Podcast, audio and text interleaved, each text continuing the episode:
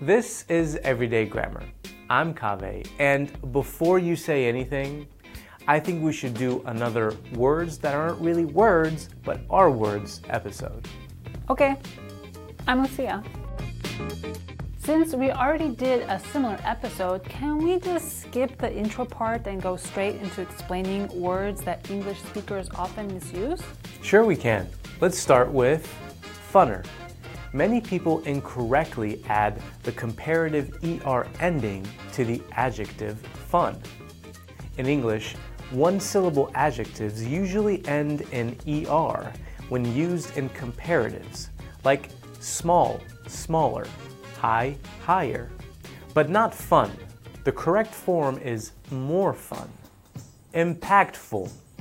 Many people still dislike this word and prefer using impactive, which means the same thing with strong effect.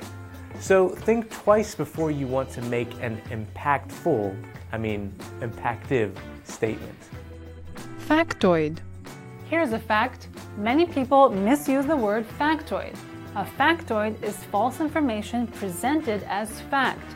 But so many people have misused the word that the incorrect meaning is starting to become accepted as true. So today, let's stick with the original meaning. Firstly. And lastly, we have firstly, an adverb used to introduce a first point or reason. The problem with firstly is that for a long time it wasn't considered a proper word, but the misuse of the word first. You can use firstly, but we advise against it, especially in writing.